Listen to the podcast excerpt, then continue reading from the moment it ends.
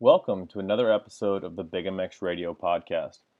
As always, I really appreciate everybody for taking the time to listen to these episodes and uh, enjoy conversations that we have on them. This uh, particular podcast I thought was going to be a really cool opportunity for uh, the Hoover brothers, who probably don't get to spend nearly enough time together. Obviously, they're in uh, opposite ends of the country to catch up uh, tell some stories, and I hope that you guys really enjoy these uh, podcasts and how much I enjoy having a guy like Austin and Goov on the podcast. They're fantastic and they're just really great people. They love the sport. Uh, I'm currently running a, uh, a contest on my social media on Instagram, uh, trying to get to 50,000 followers, uh, and we're doing a contest where if you like the post, follow both myself, Brad Gebhardt 88, and Fox Moto uh, and then tag three friends. You're entered to win a uh, 2021 uh, set of Fox 360 uh, Voke gear. That's the, the gear, the pant, the pants, the jersey, and the gloves, uh, courtesy of Big MX Radio. So go ahead and enter. Uh, I encourage everyone to go do so. Um, but I really appreciate everybody taking the time to listen to the podcast. This thing should be a lot of fun.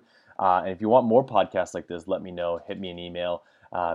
Uh, bradgebhardt88 at gmail.com or just drop me an, uh, a d- direct message on uh, pretty much anywhere on social media. I read all my DMs and get back to people pretty quick. So, uh, as always, thanks for listening and uh, enjoy.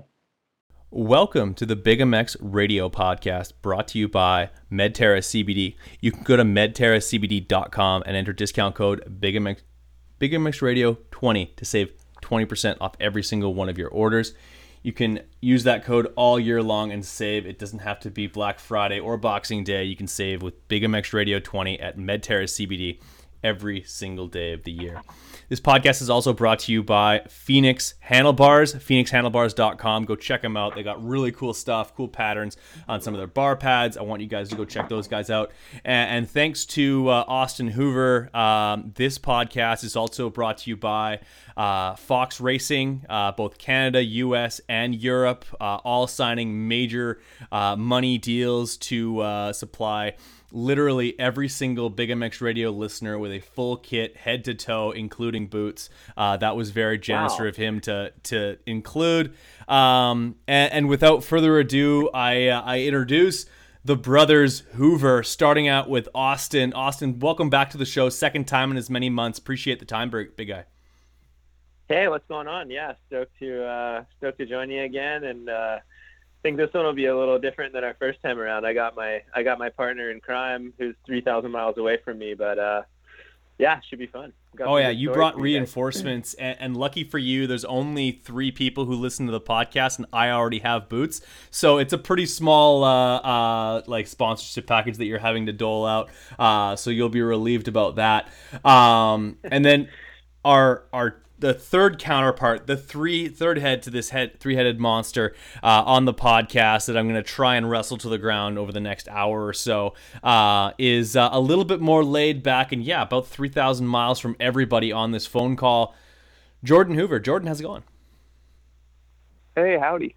Howdy. Is that is that a typical Florida uh, greeting?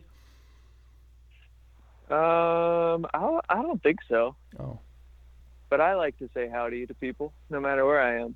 I like that. I like that. It's very uh, it's a it's a it's a warm and friendly greeting.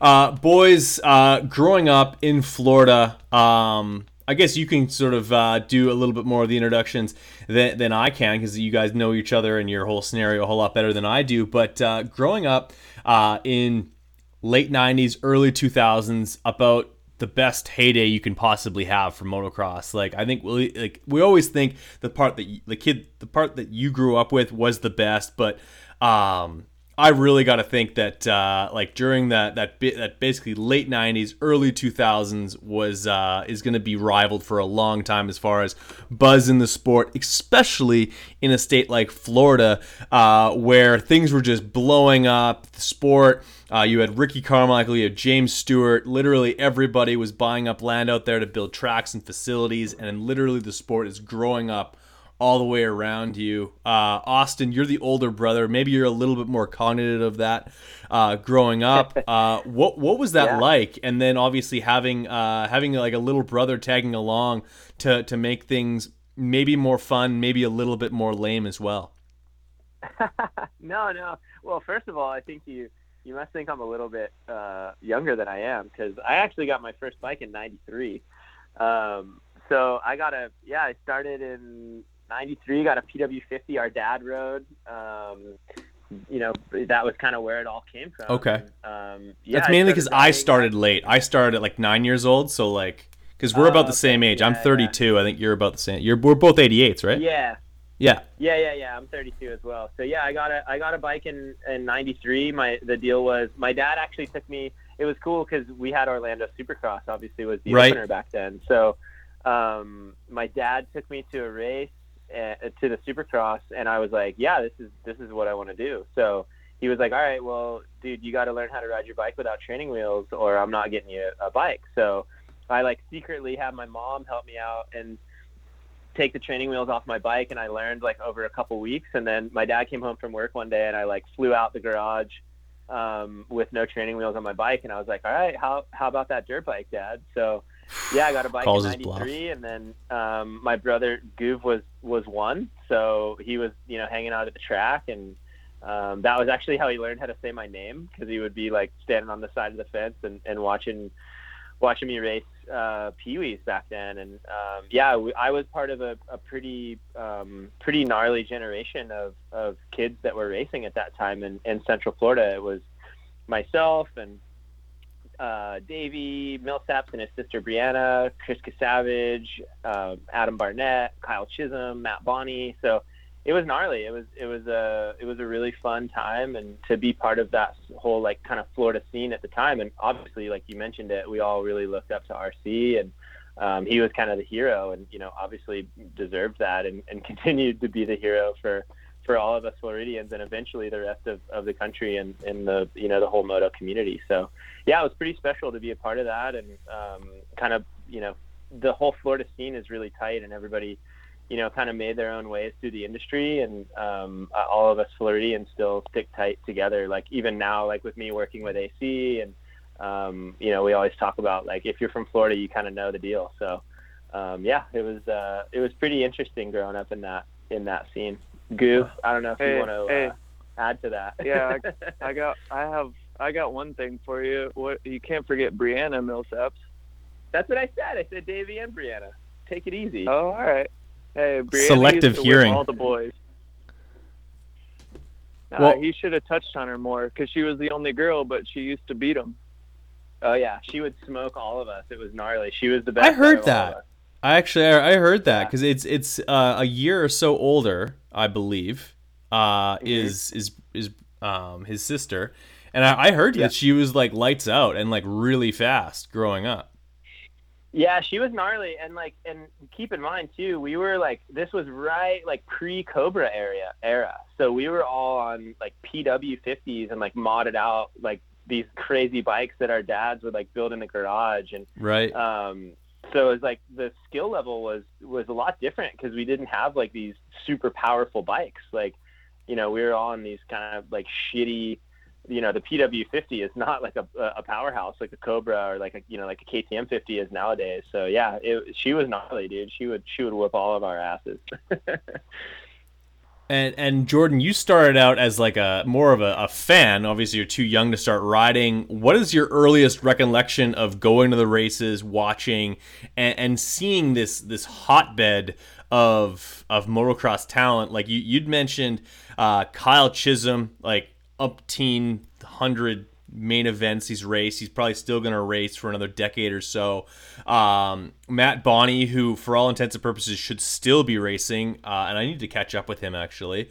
Uh, you mentioned uh, a, a a last name that, that a lot of people are going to recognize there in Adam Barnett. I assume that's uh, the, the Bombers kid, which is super cool.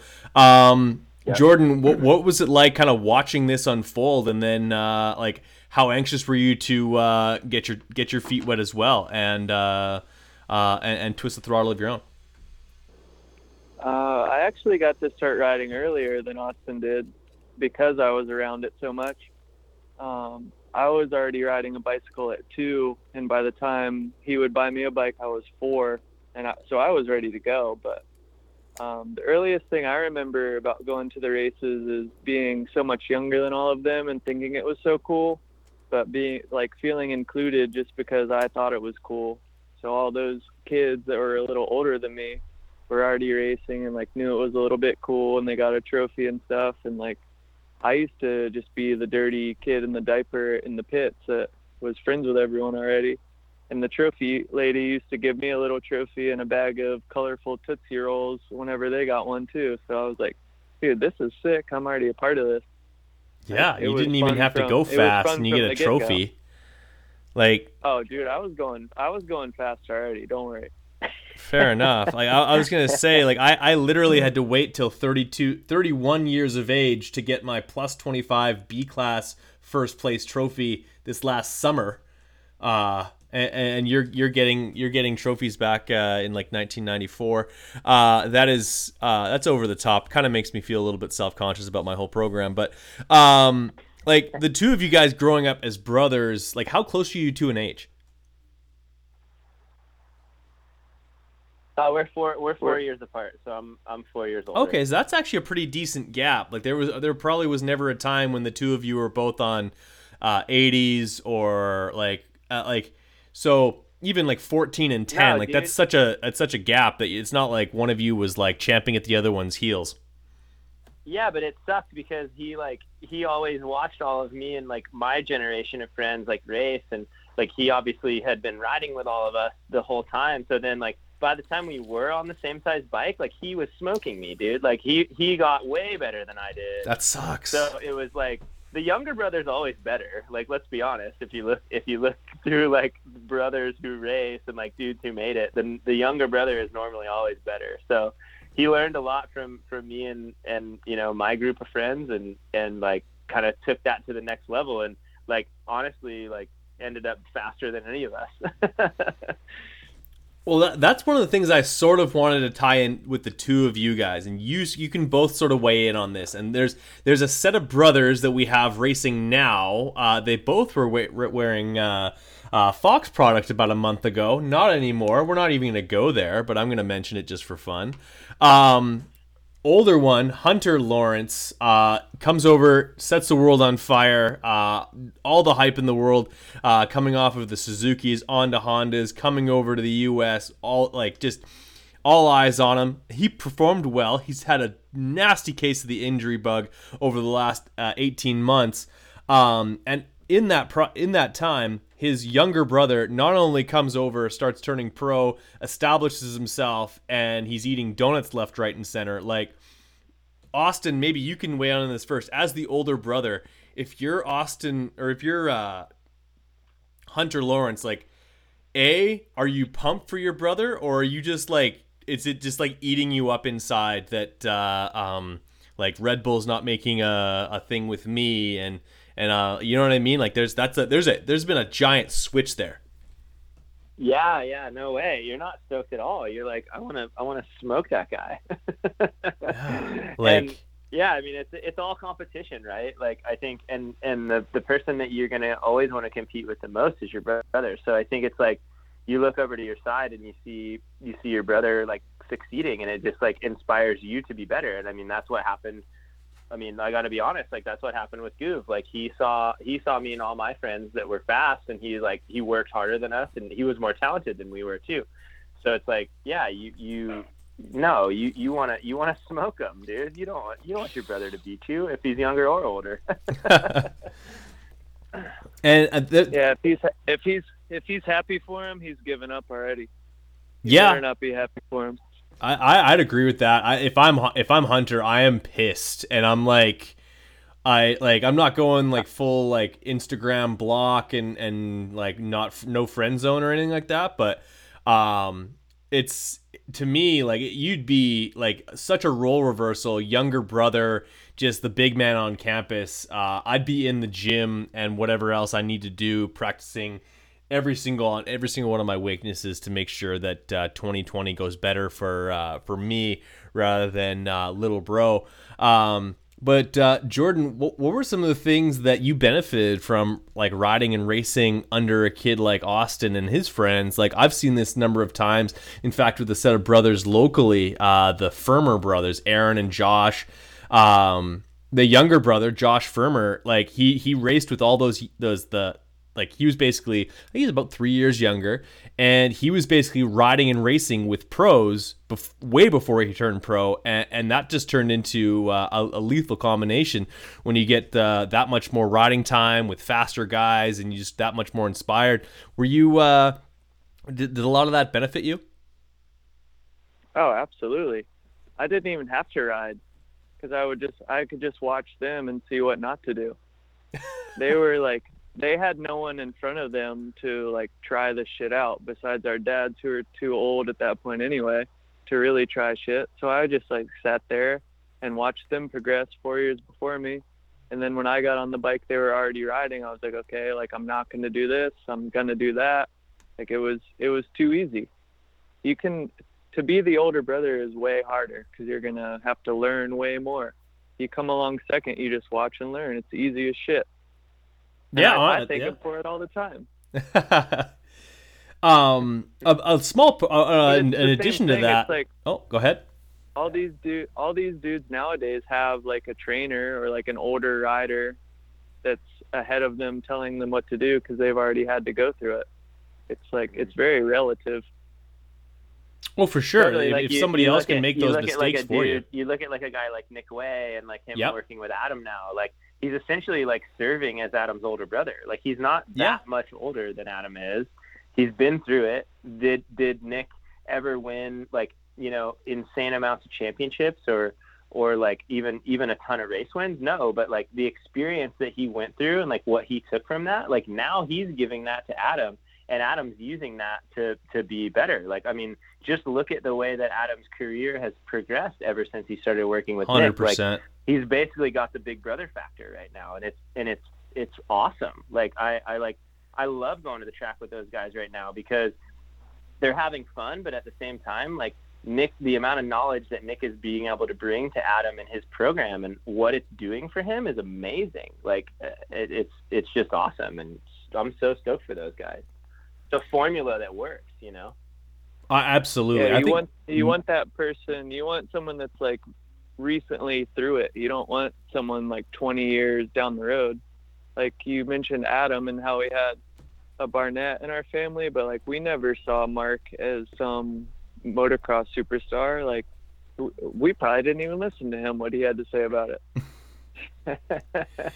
yeah, maybe yeah, not. Yeah. Uh, I I still look up to uh, your your Jeff Wards and your Johnny O's of the day. I don't know that those guys have as much to offer on the the this the riding side as say a guy like Nick Wey who was literally qualifying for Supercross mains three years ago. Like he he was a, a full fledged like competitive professional for almost half of uh, Adam's pro career. Uh, it's kind of crazy totally. to think of. Um, but mentorship is such an underrated thing, uh, especially in, in, a sport where you can turn pro at 16 years old. I, I make way too many hockey references on this podcast, but in in that sport, you don't usually step onto the professional stage until you're about 19, maybe 20 years old. Um, four years prior to that, you, you got you got guys who are uh, like going to the Loretta's and then they're going to their first uh, outdoor national or supercross they can get their hands on. Uh, and I think that with without proper um, like guidance and, and, mentorship, that can go like well, like take a guy like uh, an example like uh, Matt Lemoine, like in a difference in his mentorship or the leadership and guidance going into his pro career, maybe we're still talking about that guy uh, knocking down some some pretty impressive rides. Austin? Yeah, totally, totally. no, no, it's it's gnarly for sure. But uh, like the, the two of you guys growing up, like how like I've always I found this uh, like very different from uh, the Canadian experience uh, racing motocross. And I didn't have a brother to, to kind of bounce things off of, or have a, a, dad that was super serious about my racing. My dad would literally pat me on the back and be like, "Here, bring the bike back into in one piece, please, or at least two pieces, um, and uh, and we'll, we'll, we'll, leave the day happy. Uh, not a lot of pressure to, to win or and no, I did, we didn't do any traveling. Not a lot of people do a lot of traveling in Canadian moto. Um, did you guys do a fair bit being from from Florida? Like, were you up into Georgia and other states, or do you guys stay close to home mostly? Go ahead, Goof. I'll let you take this. Huh. Well, at first we stuck around. Um, but the longer you do it, the further you venture out, I think. Um, Fair enough. Yeah. I think yeah, we like stuck the, around the our...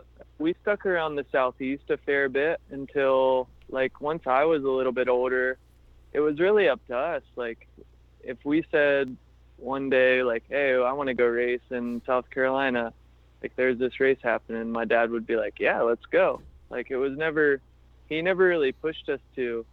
It was up to us to like want to make the choice of where we wanted to go. And like no matter how far you said it, he would do it. Yeah, for sure. Like our, our dad our dad was kind of similar. Like he didn't he didn't put like a ton of pressure on us. Like he was gnarly at some points and he had really high expectations, but at the same time like he kind of let us decide like how seriously we wanted to take it. And like, you know, Goov had a Goov had a you know a, a, a pretty solidly successful like amateur career, especially kind of towards the end, like once he went to the A class, and so then like, you know, I never quite had obviously as much success as he did, and like so we started chasing like multiple regions of Loretta qualifiers and stuff. And like, you know, we were going all up and down the East Coast for a little while there with him. But it was cool because our dad was, our dad just like wanted to be at the track. He wanted us to have fun and he wanted us to race. And like, he was always constantly tinkering with our bikes and like just geeking out on stuff. And like, our dad's nickname is Hollywood. Like, I don't know if you, if you've picked up on that with any I noticed our, that. Yeah. On social, but like, yeah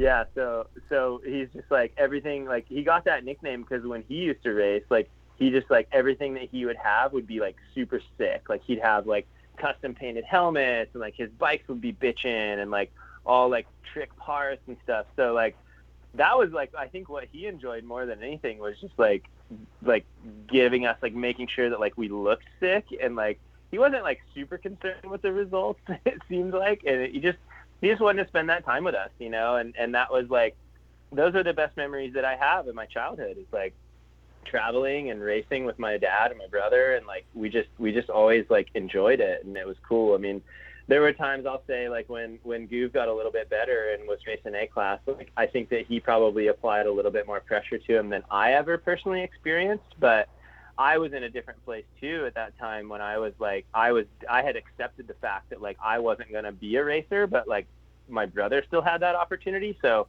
we were all kind of like working together to do that. And you know, you had you had some opportunities to go race in Australia and like had a you know pretty good Loretta's that year and um, you know, but but again, like it was more about the experience for us. And I think that like now when you look at the way that both of us are involved in the industry, like with my role at Fox and then, you know, with everything that Goov does like on the video side and like it really taught us that it's more than just racing and it's more than just results. This is just kind of like a way of life. You know what I mean? And and our dad did a really good job of that. And I, and I don't know if that was intentional, um, but it's definitely molded us, you know, to be in the places that we are now. And I think we're we're both super thankful for that.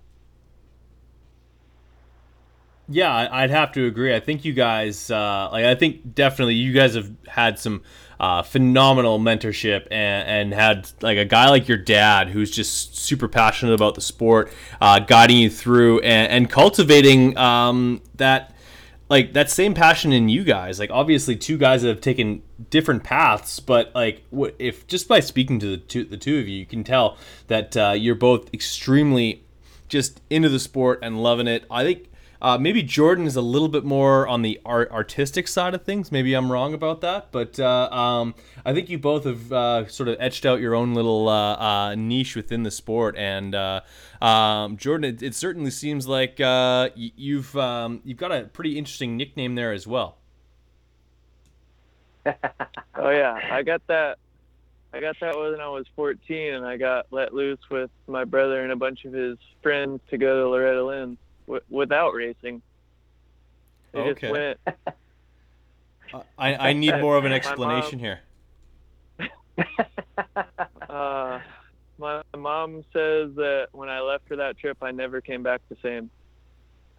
And then so in so they- in 2006, like I wasn't racing, Groove wasn't racing that year. I don't know why, but a couple of our buddies just decided that we were going to go to Loretta's and just like hang out basically for the week. And but they those I was- dudes that were going didn't even race or know what Loretta's was.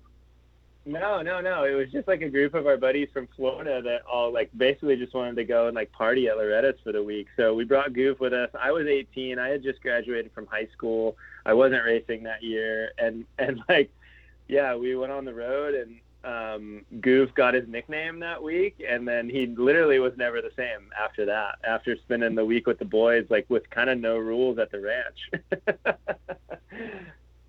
Just wide open at the ranch. I, I've personally Yeah. never been. Sounds like I need to go, but I'll, uh, I imagine it's probably different than back back in uh, 2006. Uh, Goov, could, could you get into any particulars as to why you, became a different person uh, because of that particular event? Um, Did the beer tent have anything to do with it? Or maybe No. one of the riders' moms? no, it, well, I, I'll say it didn't have anything to do with a beer tent that year, but I was just like a 14 year old who wasn't allowed to go to the beer tent, but instead I just got given no rules. It's like don't get arrested, pretty much. Okay. Make sure you're on, and make sure you're on the bus to go back home. We Fair took like a 1970s. I don't even know. It wasn't a Winnebago. It like hardly Yeah. made it up the. It hardly made it up the Atlanta mountain, which is a whole hundred feet tall. That's insane. And by the end, and by the end of the week, when we had to leave and go home, the whole entire 70s shag carpet was soaked in like that blue shit that's in the motorhome toilet. oh no. That's uh Yeah, they- that's not they- ideal. They they did a great job. That we had a lot of fun. we had a great time. We had a we had a great time. Groove, I think another good story, maybe it's a little more related to racing, but I Yeah. think you should tell the story of the um, the Steel City regional qualifier when we went up there and you shat the bed at the race, and then Dad didn't talk to us. Oh whole my way god. That's already a good story, Well- but He uh so he mentioned him never being hard on us throughout racing. The only time he was ever hard was when you didn't get a good start. Like you had the whole shot or you're for lack of a better word, fucked. Yeah. Story of my career. Like it didn't matter if you got the whole shot and you got like 12. It didn't matter. You had a you had an awesome start. Like who cares? He was stoked. But like if you got like a 20th place start and got sixth, eh, who cares? Like you better not even talk to the guy. Interesting. so I, I, accurate. I don't think you and my, your uh, Hollywood and I would have would have not had many conversations after our races if that's how things needed to go.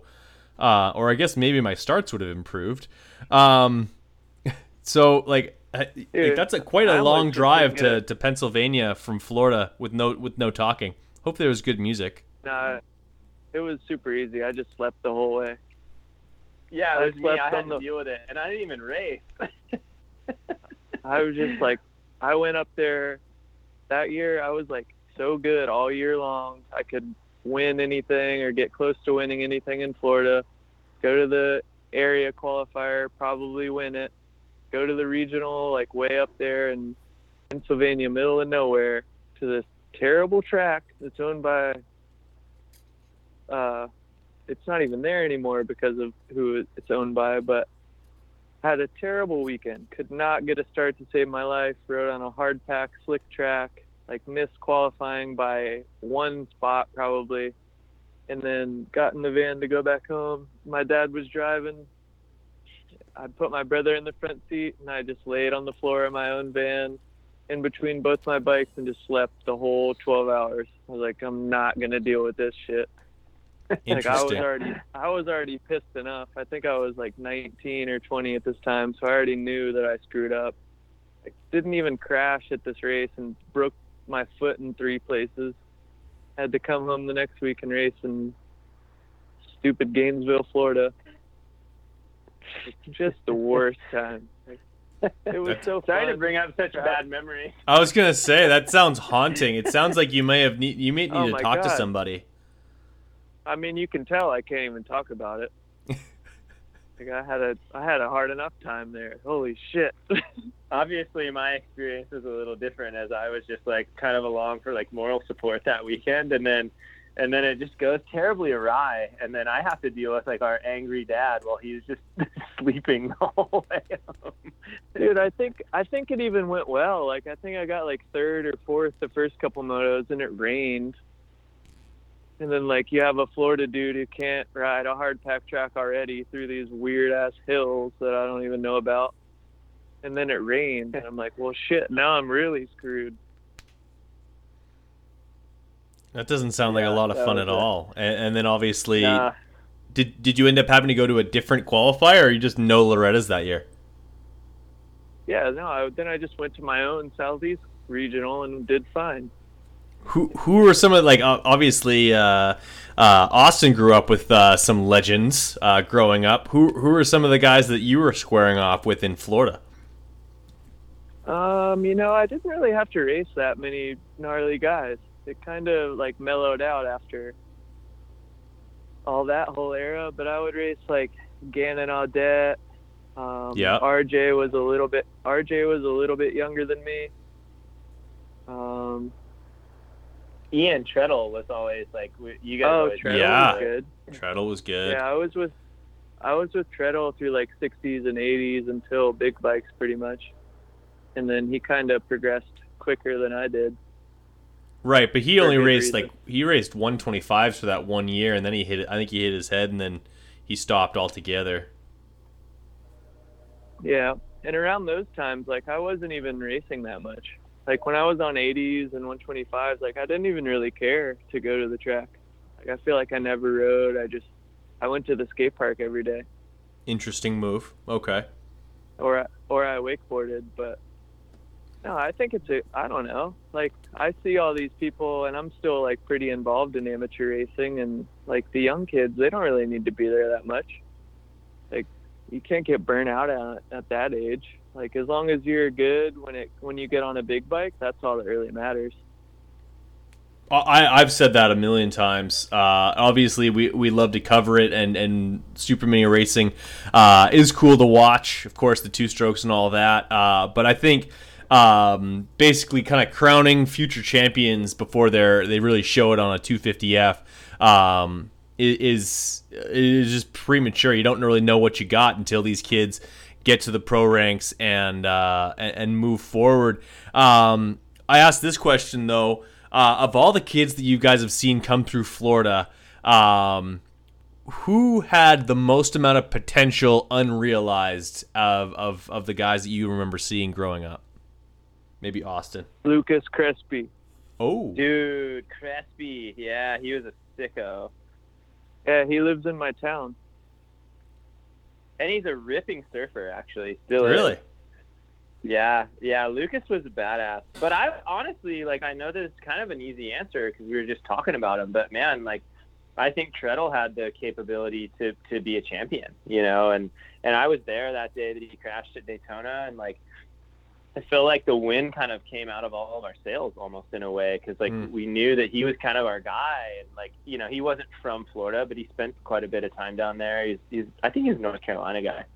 Um, but you know, we were we were close to the family, and like, you know, he was a Fox kid, so we had that connection, and and then like, honestly, like he's the one that I would say that had the most potential, and of anybody that I saw back then. But Lucas, Lucas is like kind of off the radar, but man, he was badass too. Yeah, Lucas was the sickest super mini rider ever, and he could still ride a super mini because he's tiny. Yeah. That, that's not the case for either one of you guys. You're both, uh, well, you got to be both almost six feet tall. Yeah, five eleven. Yeah. You're more likely to get dra- drafted into the NHL than uh, go back onto super minis. Um, when was the last No time you guys uh, When was the last time you guys raced against each other, and how did that go?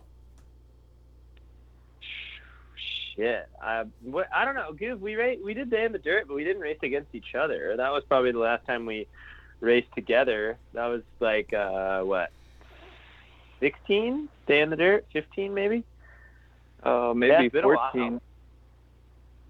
Been a the last, time, we probably, the last time we actually raced was probably on pit bikes, and I'm pretty sure he took me out. Oh yeah, yeah, That's good. for sure. Definitely would have done that. But yeah, I mean, He it- was- it's a bummer. Honestly, we haven't gotten to even really ride together in a while. Uh, oh no, no, No, we we- rode at the raceway yeah, we rode in- year. Yeah, we rode in February. That's true. Yeah, but that seems like it was ten years ago. With 20, the way that 2020 is going. Yeah, Yeah, all 46 months the of, of uh, yeah of 2020. Um, Yeah. Like the, the two of you coming through obviously like like who took it more seriously it sounds like austin did but uh like jordan somehow lucked oh, into no, you're the wrong. uh You're way off. really okay well like like who who took it more seriously who wanted to win who wanted to go fast I think I think I did earlier. Like I, I definitely. No way.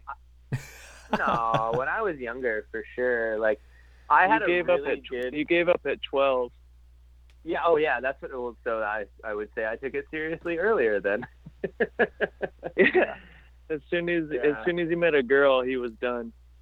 uh-oh Well, I definitely didn't meet any girls at 12, that's for sure. But but no, I mean, I, I think like I definitely didn't have the talent that Goof did, and then he like he was saying like even even both of us like growing up in Florida, we were we were pretty distracted. Like neither of us really took it very seriously, to be honest. Like we would rather go wakeboarding or like go skate or like we rode BMX quite a bit. Like we kind of like were jack of all trades but master of none. Like at that time, especially like once I got on like 60s and 80s, like I, I just like didn't really resonate with it that much. But then like Goov, Goov later like kind of realized his potential and like his natural talent was always there, which like he never really harnessed. But so like I mean in like 07, 08, like you took it you took it real serious, Goov.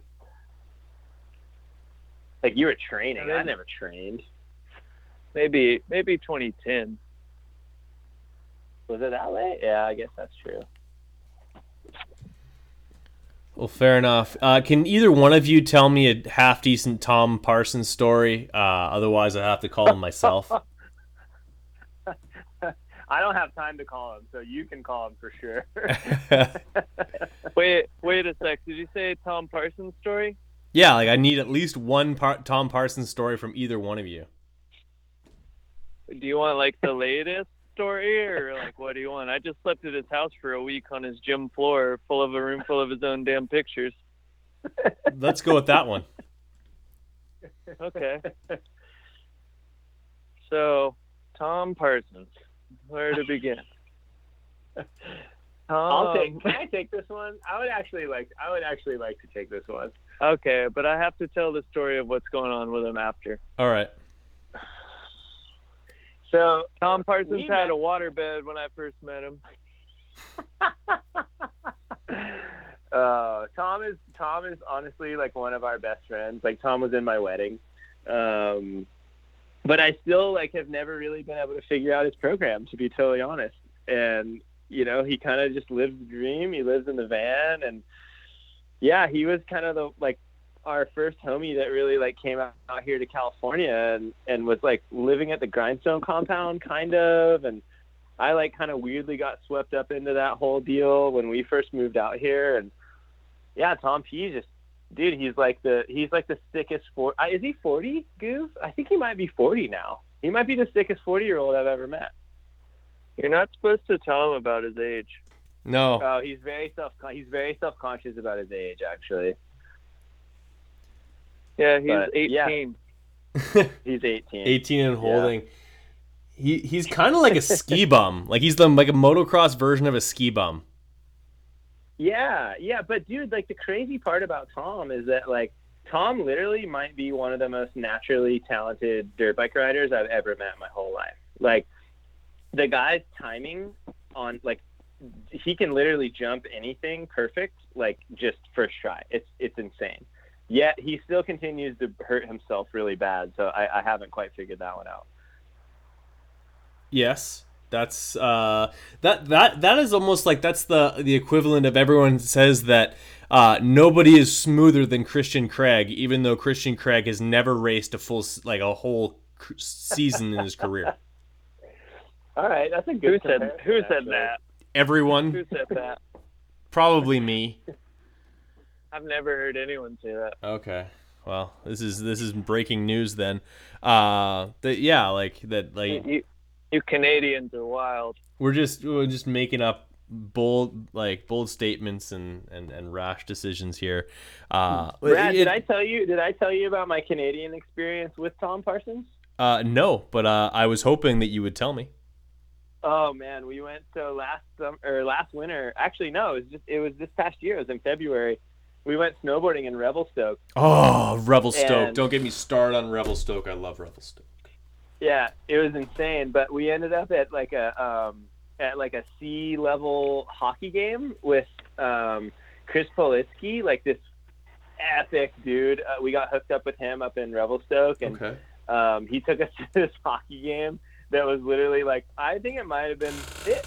I would maybe say it was one of the top five moments of my 2020 at this hockey game. Where you're just like drinking beers with the locals, watching these like terrible hockey players. Like I feel like I probably could have played, and I don't even really skate, but like Yeah. and me and Tom and like two of our other really good homies from back in Florida, like my some of my best friends, and we just like all kind of looked at each other like, what are we doing right now? Like where are we? That's that's BC, man. That's uh like uh Revelstoke, such a cool vibe. I love the the the ski town vibe, so welcoming. Like you could literally you could walk the streets of Revelstoke by yourself and find uh, all kinds of trouble on top of all kinds of good times. Like that's um, that to me is almost like the the the off road scene of motor motocross, uh, but o- only Totally. only way cooler. Totally, totally. No and the girls are better You- looking. I, I I don't know. I didn't experience that. Fair Um, yeah, I think it would be cool, Goof. Maybe you could tell Brad a little bit about what you did at Minios for us. And, Yes, that's and what I wanted to you touch were on. on.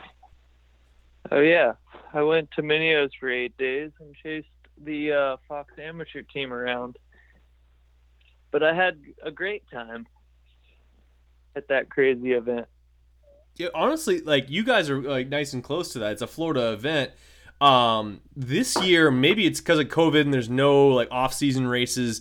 Um, and maybe it's because Verb is back. Uh, maybe it's for a, a ton of other different reasons. But it just seemed like there was so much more weight on uh, and more attention on uh, Minios than, than it has been in, in past years. It really seemed like the place to be. Uh, Jordan, it sounded like you had a lot of fun chasing around the uh, the Fox amateur kids as well.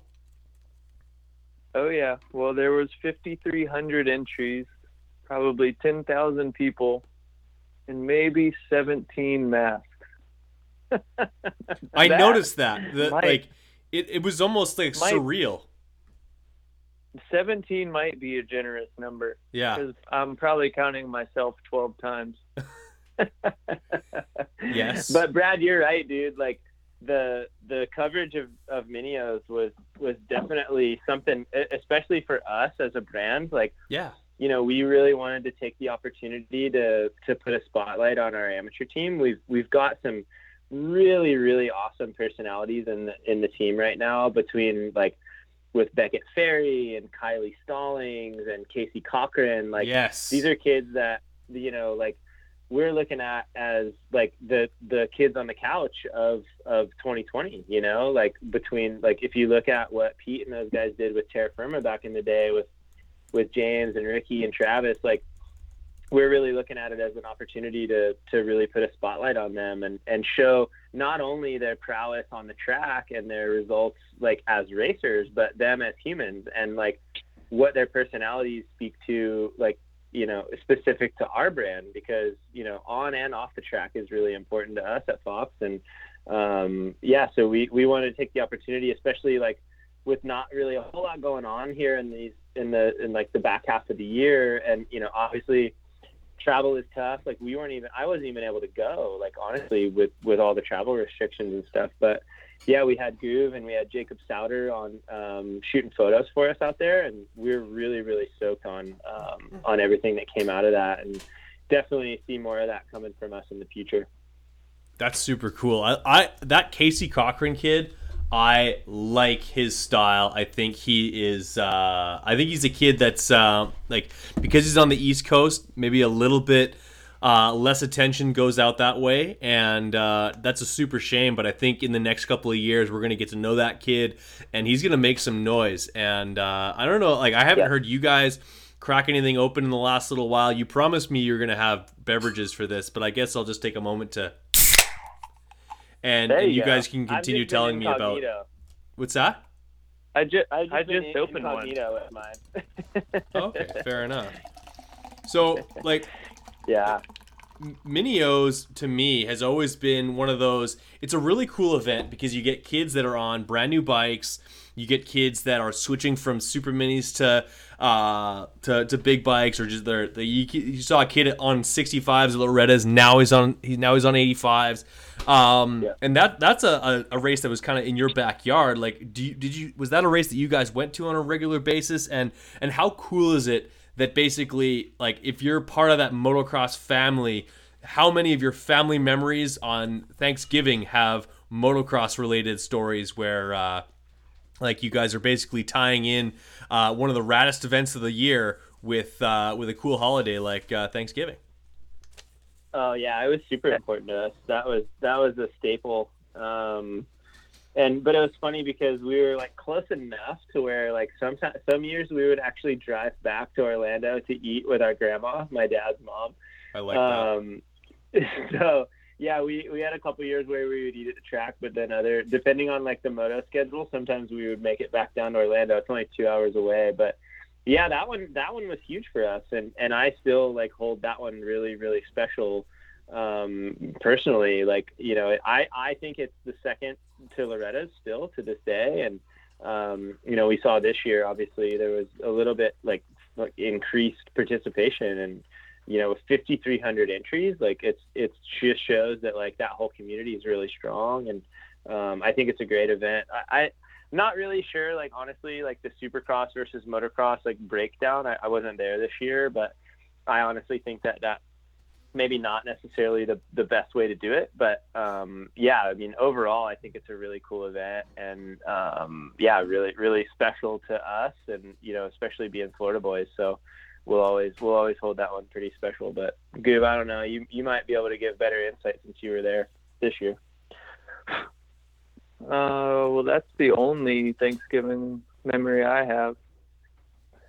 I've been there, I think, 26 years now, 27, and I'm only 28. So, but this year, there's no way in hell you could go anywhere ever this year started a day early.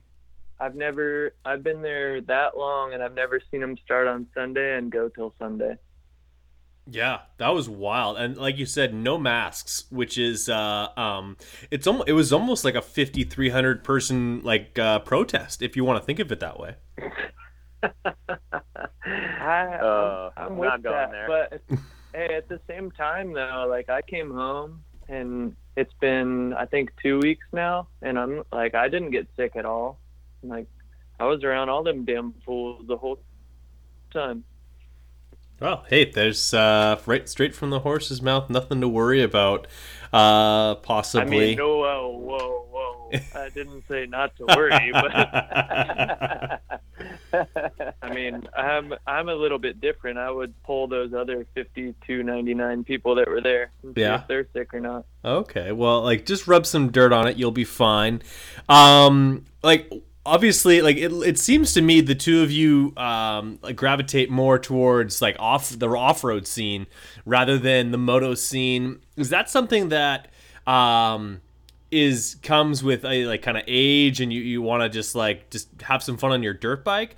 Or is uh, is it the fact that like off-road motor motocross and off-road racing and riding in general has like the the space has just grown so vastly over the last I'm gonna say five years to where like the products are better the the the riding spaces are better and um, honestly like and, like the local races haven't changed at all as far as what they offer as far as value and going there and stuff like that mm.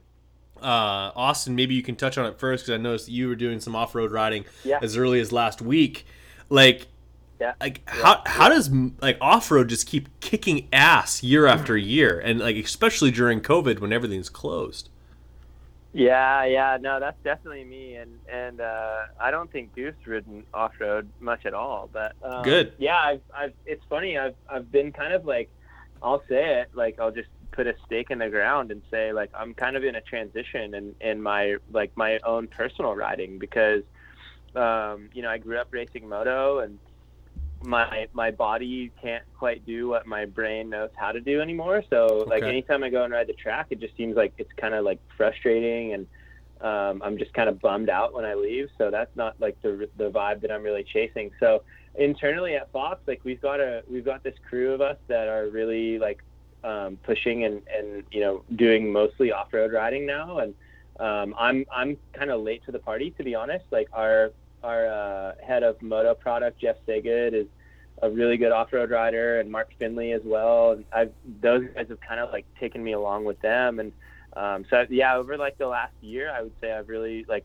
almost exclusively been riding off-road, and um, man, it's just it's such a different experience, and and I can I can get that feeling that you you know I, I always had growing up and, and like riding the track at the same time but like with a little bit less risk to be honest Mm-hmm. Um, and and I, I, just like honestly, and you you spoke about like how um, that market has really exploded, especially like in the last six months. And I think that like I can speak to that personally because it's it's been a way for me to get away from um, from work and like get out from behind the computer and like get out from my my home office in my spare bedroom when, when working from home and like just kind of being able to get away from it all and but get that feeling of twisting the throttle and um, honestly, I have to say, like internally at, at Fox, like we have this epic crew who's been riding now, and like our CEO is part of it. Like he literally, I was with him today, and he was like, "All right, where are we where are we going riding on Saturday?" And I'm just like,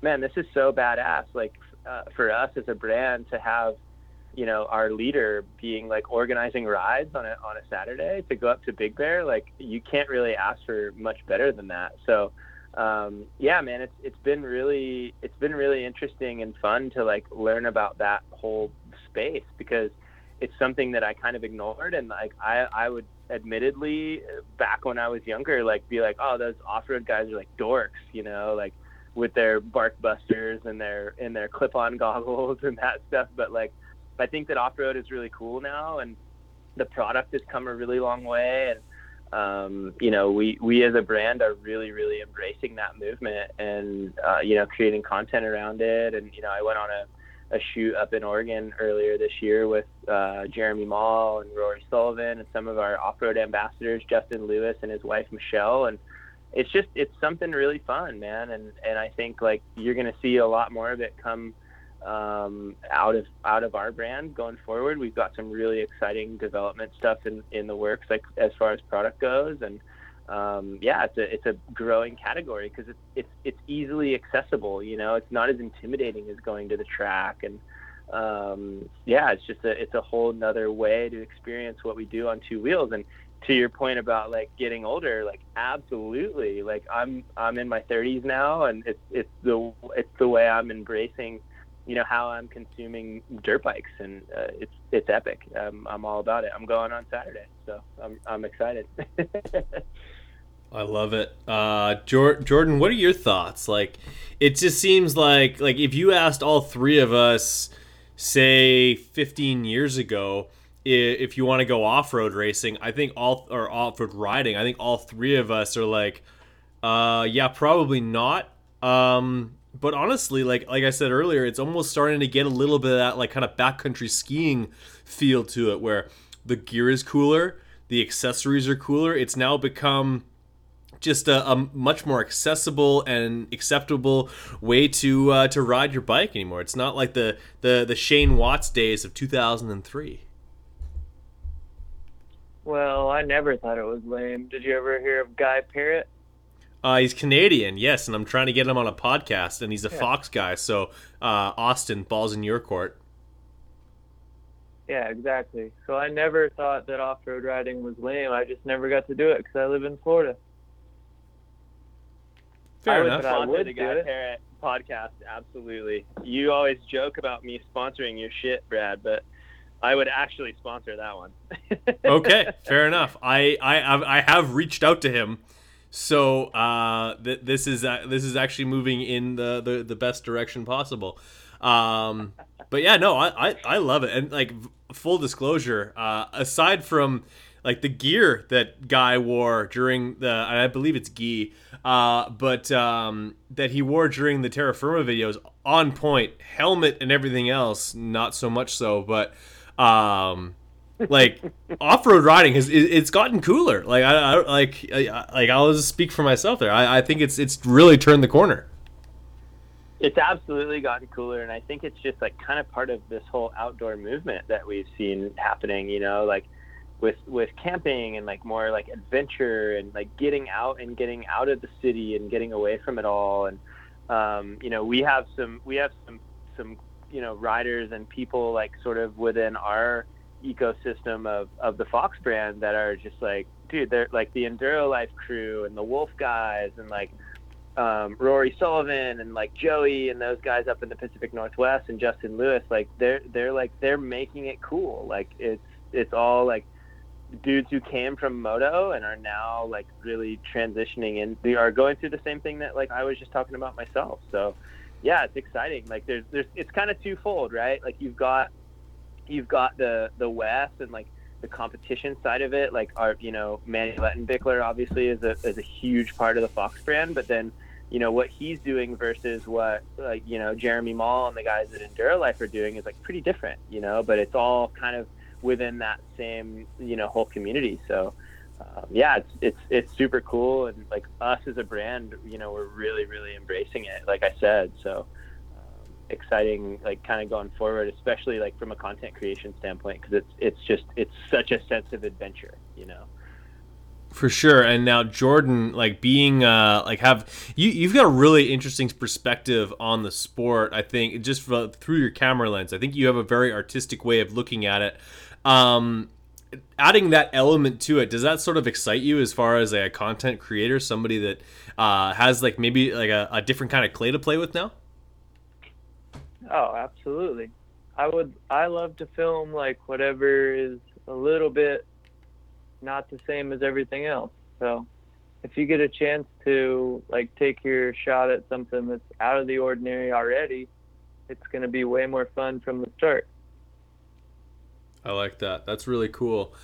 and I Um think that like hmm? the the perspective as like a, a skateboarder, I think that like that's one thing that like Goof kind of mentioned a little bit earlier, but I think that that's something kind of cool to touch on. Like both of us are so so heavily influenced by the skateboard world, and especially Goof from a creative standpoint, like photography and and and film and video as well. Like like leaning on that element of creativity and seeing you know that influence of skate of the skate world coming into moto like and and Goov is definitely someone that's leading that um, I think is is a really cool opportunity. And like again like I, I hate to keep going back to this but like something that us as a brand too are like embracing you know? Um, our director of, of video production at, at Fox is a a lifetime skateboarder. And all actually two out of the three of our video guys are, are like core core skate dudes. So um, seeing that influence come into our world and like being something that we kind of grew up with is is really fun for us and something that um, is I think important going forward because skate world has done such a good job of, of creating content. And it, as we move in that direction I think we really have to look at what's been successful and kind of ride on the coattails of that formula um, so Goob, I don't know if you if you want to talk about the Mulse project at all. Like I think that's something that's kind of coming down the pipeline. Uh, Brad, I don't know when you're going to put this out, but we're we're launching something pretty exciting on the 15th of December. Uh, I can have the. I was I was hoping to let uh, to release it on the Monday if that's cool with you guys, um, Yeah. which I believe would be the 14th. That's okay. We're gonna start teasing it on Saturday, so we could probably just talk about it. Okay, cool. Like like uh, like I said, there's three listeners. Two of them are my mom, so uh, you don't have to worry. But yeah, absolutely. Give, you want to take that one? Oh, the MOLFS project? Yeah. Oh, Brad, what do you know about MOLFS? Um, everything you're about to tell me. So nothing. almost nothing. Almost n- like Jesus. aside from it comes out on the 15th, which uh, if the, for those listening, it's the 14th right now. Uh, happy Monday. Oh, oh shit. Well, Justin Mulford. Um, Justin Mulford comes from Huntington Beach. He grew up a surfer, a skater, a dirt bike racer. He got way out of dirt bike racing completely. He came back to dirt bikes through a skateboarding influence and rides in the streets as if a skateboarder and rides things that no one, even myself, has thought of especially you, Brad. You have not thought of the shit that he's No. riding.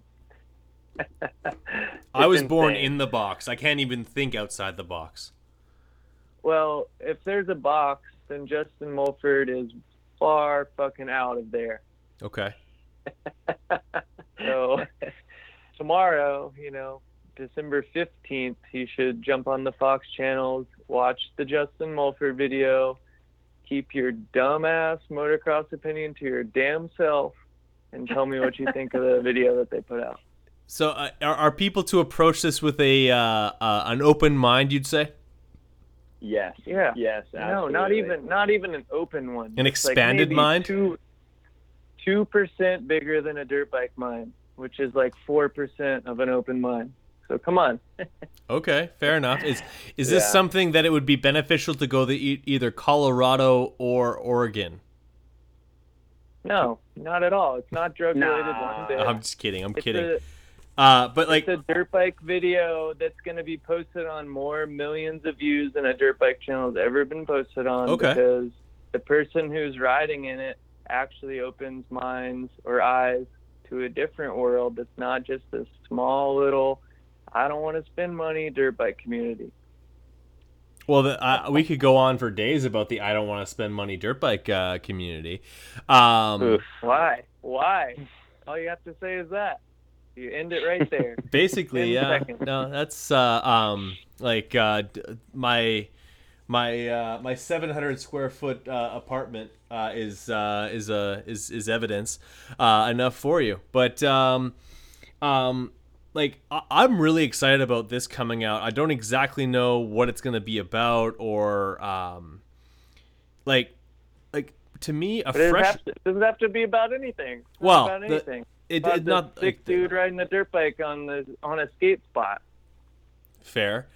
Um, but a fresh set of eyes on anything, and like honestly, this is even something that comes down to something as simple as this podcast. Is like I'll be trying to think of a certain way to do something, and I'll like kind of like run an idea or my my issue past like say either my like my girlfriend or someone who doesn't follow motocross at all, and they're like, "Why don't you just do this?" And I'm like, "You're right. Why don't I just do that?" Like it's just like that fresh set of eyes that like a different a totally different perspective and also uh, an unblocked mind uh, can unlock those types of things and uh, those are the types of videos that uh, like all three of us have watched pretty much every motocross segment great outdoors terra firma this that and the other thing uh, to death um, but it takes a special something to sort of catch our eye and i think that's the case for uh, just about the the industry like and motocross across the calendar. Um, something else like this is something that could really um, like generate some interest and actually keep people like kind of keep their attention maybe a little bit longer than a 15 second video on Instagram Reels.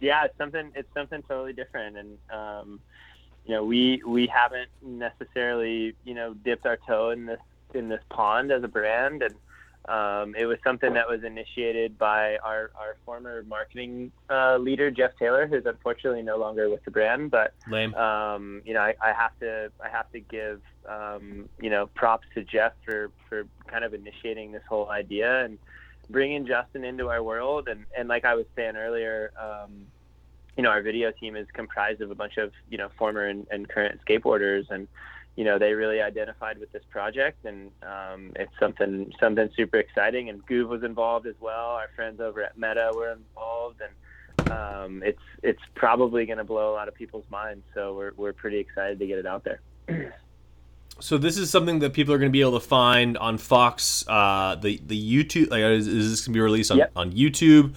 Is that the best Yep, place to yep. watch this thing?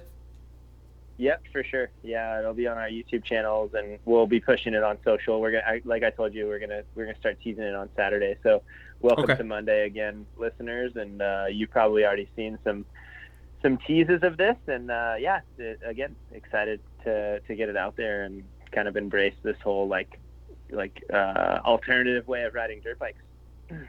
Okay, and uh, so boys, we've been talking for about an hour ten, hour fifteen, if you include the time that Jordan uh, completely sabotaged our uh, recording pro- process.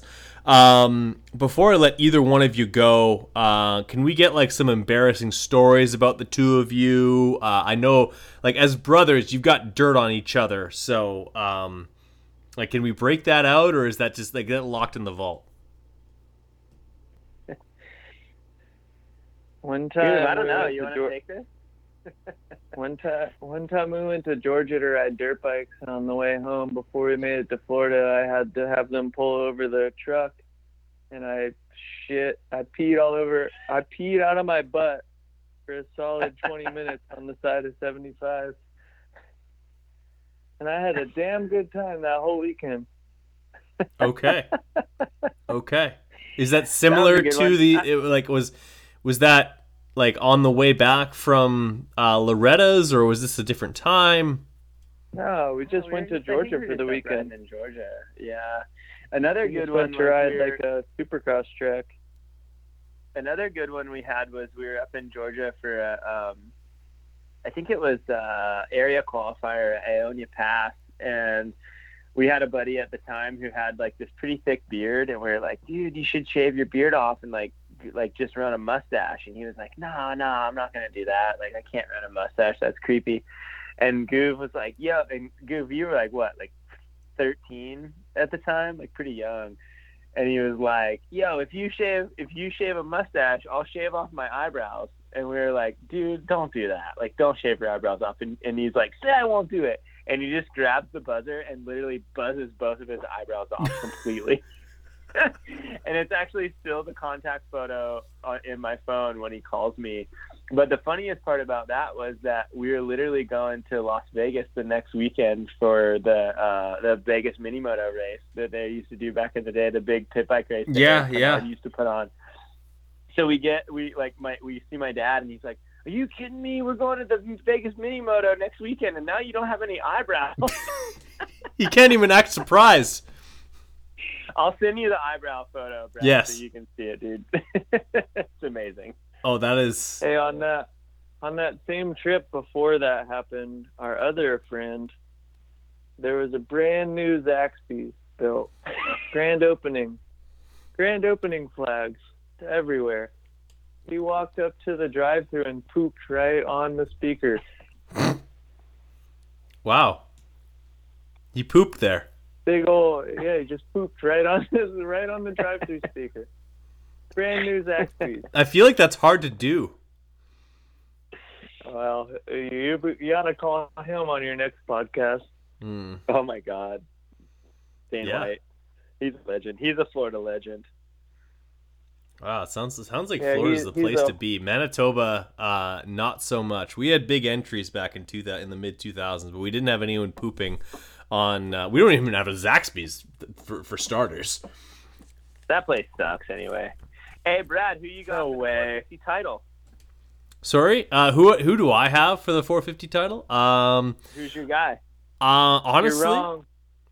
I'm I already wrong. know you're wrong. I'm already wrong. I already know it. Okay. I already know. Come on, who you got? Okay, you're gonna put me on the spot. I'm gonna say AC. So Oh, you're wrong. I'm saying AC. You're. You, I know you're. You're taking. You're like home cooking with with Kenny. Uh, and and you were you like. I won't even repeat the things that you were saying about him in our direct messages yesterday on Instagram. I think you were very mean in in your assessment of of of Kenny.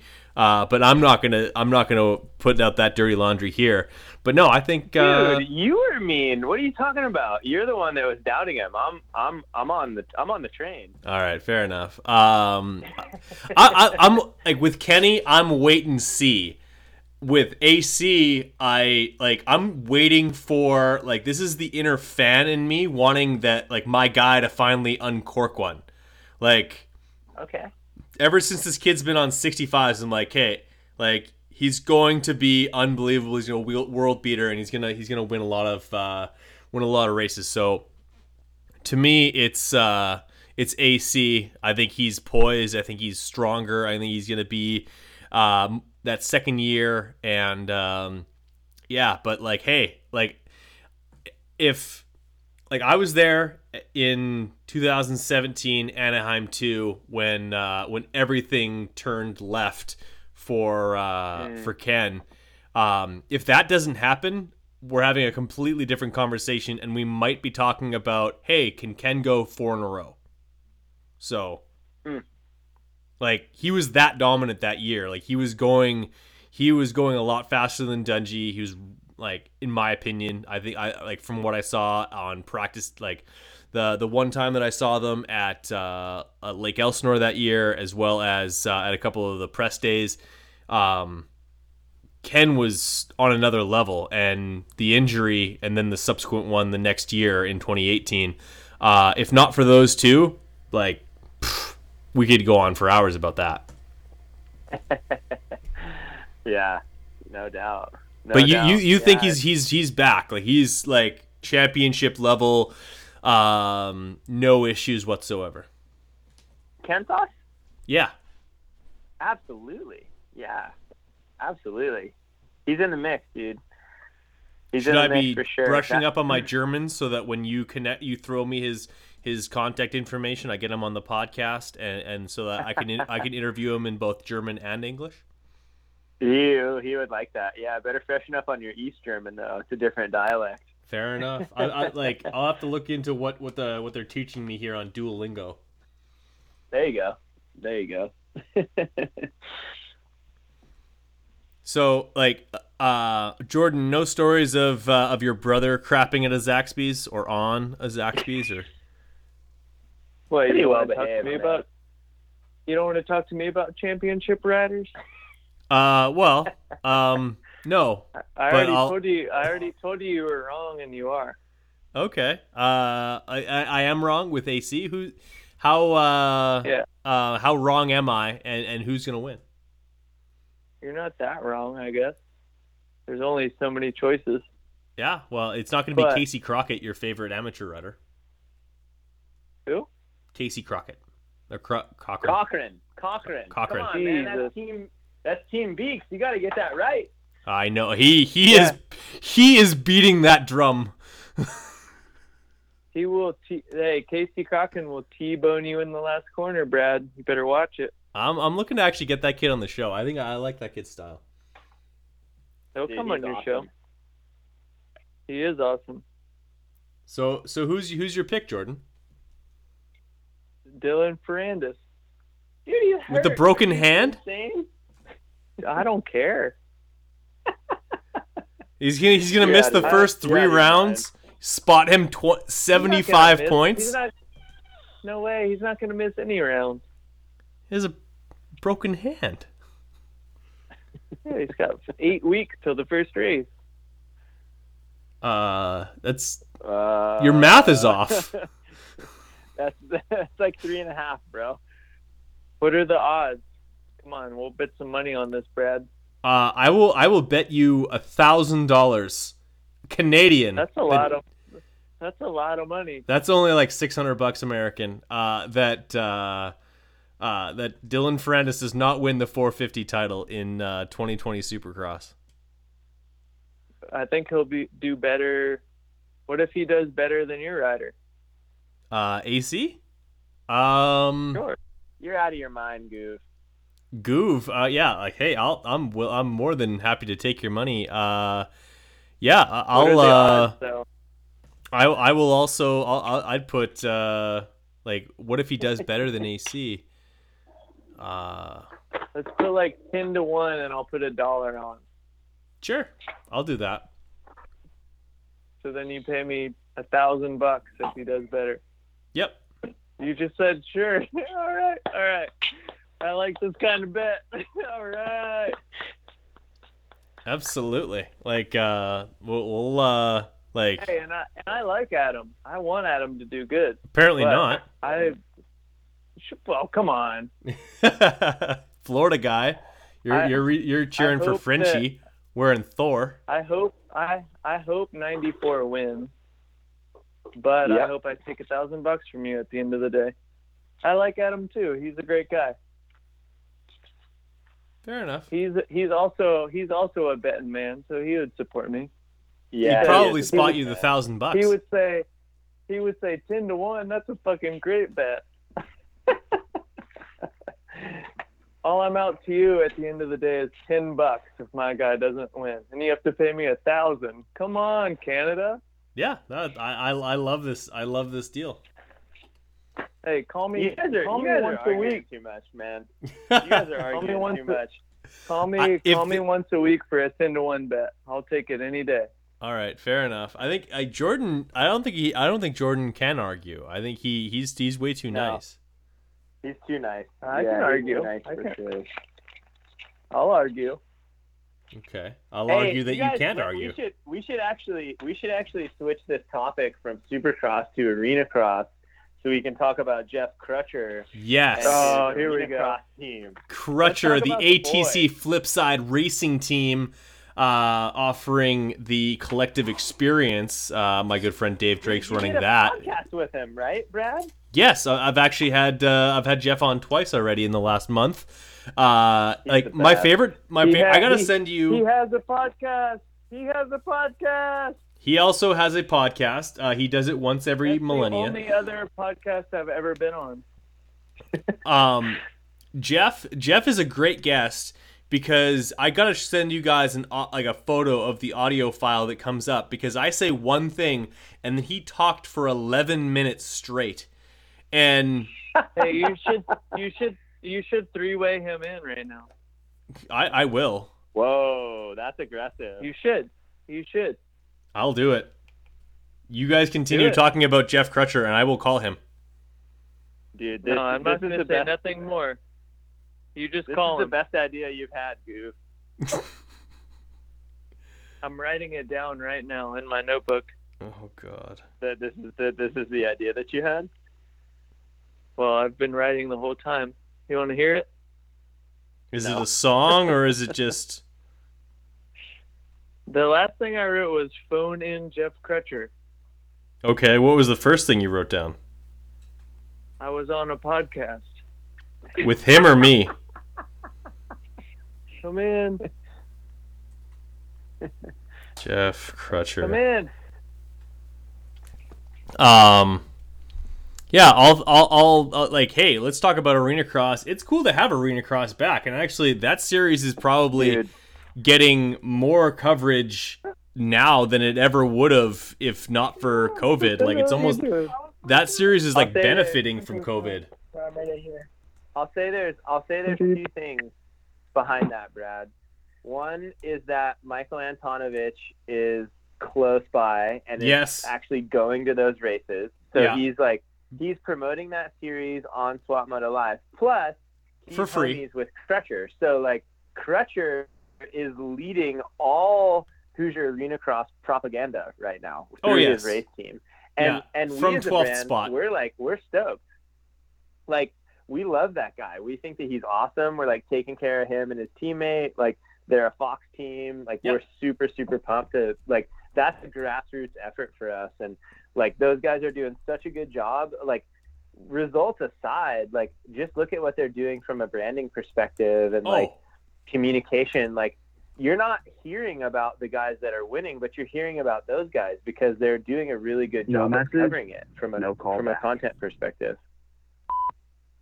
Jeff Crutcher, uh, we tried to call you, and uh, this is Brad Gebhardt on the Big MX Radio podcast, as well as the Hoover brothers. Um, we're sorry we missed you, and we're going to call back until you answer the phone.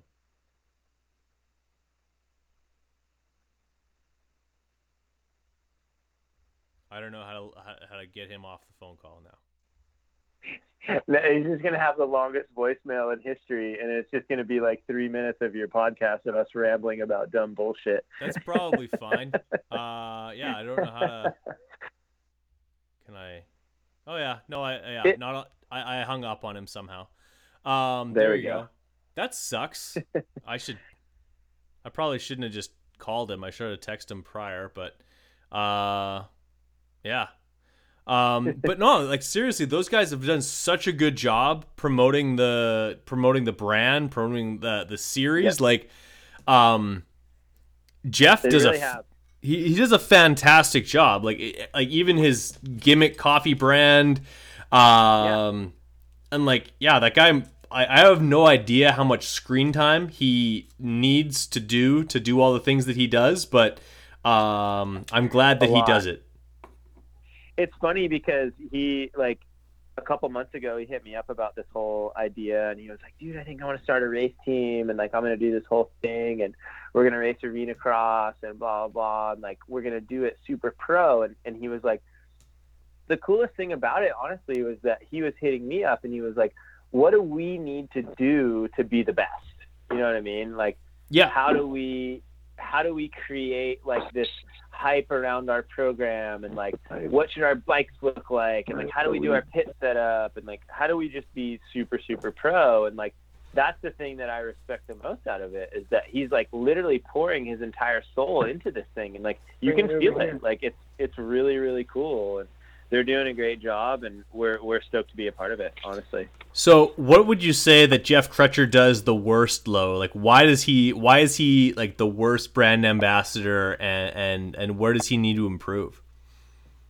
Uh, he needs to text me less because I, as much as I want to talk to him, he just like wants to chat every minute of every day, and I literally like I'm in Zoom meetings from 7 a.m. until 7 p.m. and I'm just like Crutcher, I love you, but I just don't have I don't have enough time for you. Jeff, how does that make Damn, you feel? He should text me more. Je- is Jeff on the phone you? call now? Is Jeff? How does that make you feel? Do you not pick up? Damn it! He's not there. I'm Oh, I phone. thought he was Hey, there. J- Hey, Crutcher should text text me more. He doesn't get. He doesn't text me at all. So I don't know what you guys are talking about. I know. He hardly. T- well, he texted me like once. Lame. Hit him up, dude. The best thing that he does is he'll text me and just be like, ask me two different. Like he texted me yesterday and he goes, Tupac or Biggie. Like you just ask me these like random questions. Damn, I wish he would ask me that. What'd you answer? Dude, come Biggie. on. What did I answer? You got to ask me that. Biggie. Hey, I've been reading. I've been reading some Tupac poetry books lately. I don't really know where I stand anymore. Fair enough. Hey, hey, Brad. So after the Hangtown National in 2016, me and me and a good Goov, me and Goov and our our good homie Frankie DeAndrea, who used to run the surf program at Fox, were up at Hangtown, and we ended up in Sacramento, and we went to this karaoke bar, and it was like un, it was weird. It was like under underneath. It was like second floor down, like a basement situation, and it's like kind of random. Like the dude's got his karaoke set up on like a like a picnic table sort of deal. It wasn't really super pro. So we go down there and Goo like we had we had been to a couple bars before and like we were having a good time and Goov's like Goov's like, yo, uh, can I do like can you put me down for Gimme the Loot by Biggie? And the guy was like, nah man, sorry, like I don't have that I don't have that song like on the on my program or whatever, so like I won't be able to show you the lyrics on the screen. And Goov was like, no, no, dude. He's like, I don't need that. Like, can you just like, I'll play it on my phone. Can you just like hook my phone up and play it through the speakers? And like, I know all the words. Like, I don't need it. And the guy just looks at him like, what is this guy talking about?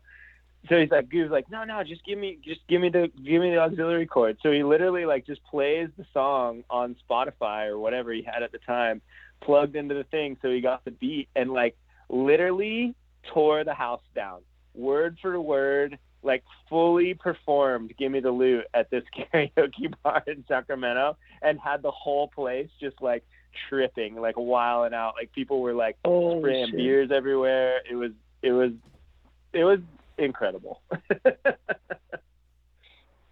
That's ridiculous. Uh, like I, I know a couple of Biggie uh, like freestyles from back in the day, but um, no, I can't do I can't quite do that. Maybe like the the Big Mac rap or something along those lines. But Me. Me. it was awesome. It was awesome. it still says that Crutcher's on here. I think he's just being quiet, but neither here nor there. Um, boys, Crutcher, you pussy. he refuses to to make any noise. I think he's he's clowning on us now, or or maybe not. Uh, but uh, boys, this has been a lot of fun. Uh, I, it's it bums me out that uh, Crutcher's not available, but uh, this has been uh, just shy of an hour of hour and thirty minutes of uh, of solid audio. I appreciate you guys uh, coming on to go down some uh, memory lane with us and uh, re- recount some stories. I think we're gonna have to do another one of these down the road. Uh, just one of those meandering podcasts, kind of like the three of us going on a road trip to uh, Georgia, except for uh, except for Jordan doesn't end up shitting his ass unless he's recording from the bathroom right now. Uh, So accurate. I'll always poop. He'll always poop. That that's a quote right there. I might pull that straight out and use that in the ad copy for this podcast. I can't I'm wait okay to see that. what photos. I can't wait to see what photos Goof sends you to to use for your promo, Brad. I've Oh, been you taking some promo, Brad. Yeah, I, I usually do a little bit of a uh, um, like a promo video uh, to to put out on Instagram. Uh, I've actually already Dude, been I'm on a video guy. What do you need? well, I, I need some I need some photos to uh, to sort of put together in a little bit of a collage for uh, Um, like I'm I'm about to email you, so you email me some stuff back, and then we'll make some stuff. Perfect. That works out awesome. I I Sounds appreciate like that. science.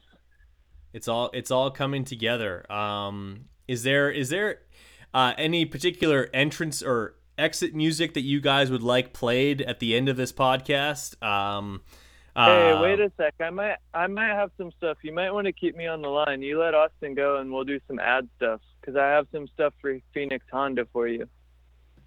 Phoenix Honda, What? Phoenix Racing. What are you talking about? Yeah, didn't you say that was one of your uh, show sponsors? Uh, Phoenix Phoenix, handlebars. Phoenix Handlebars and and uh, and Fox Racing. What the hell's Phoenix Handlebars?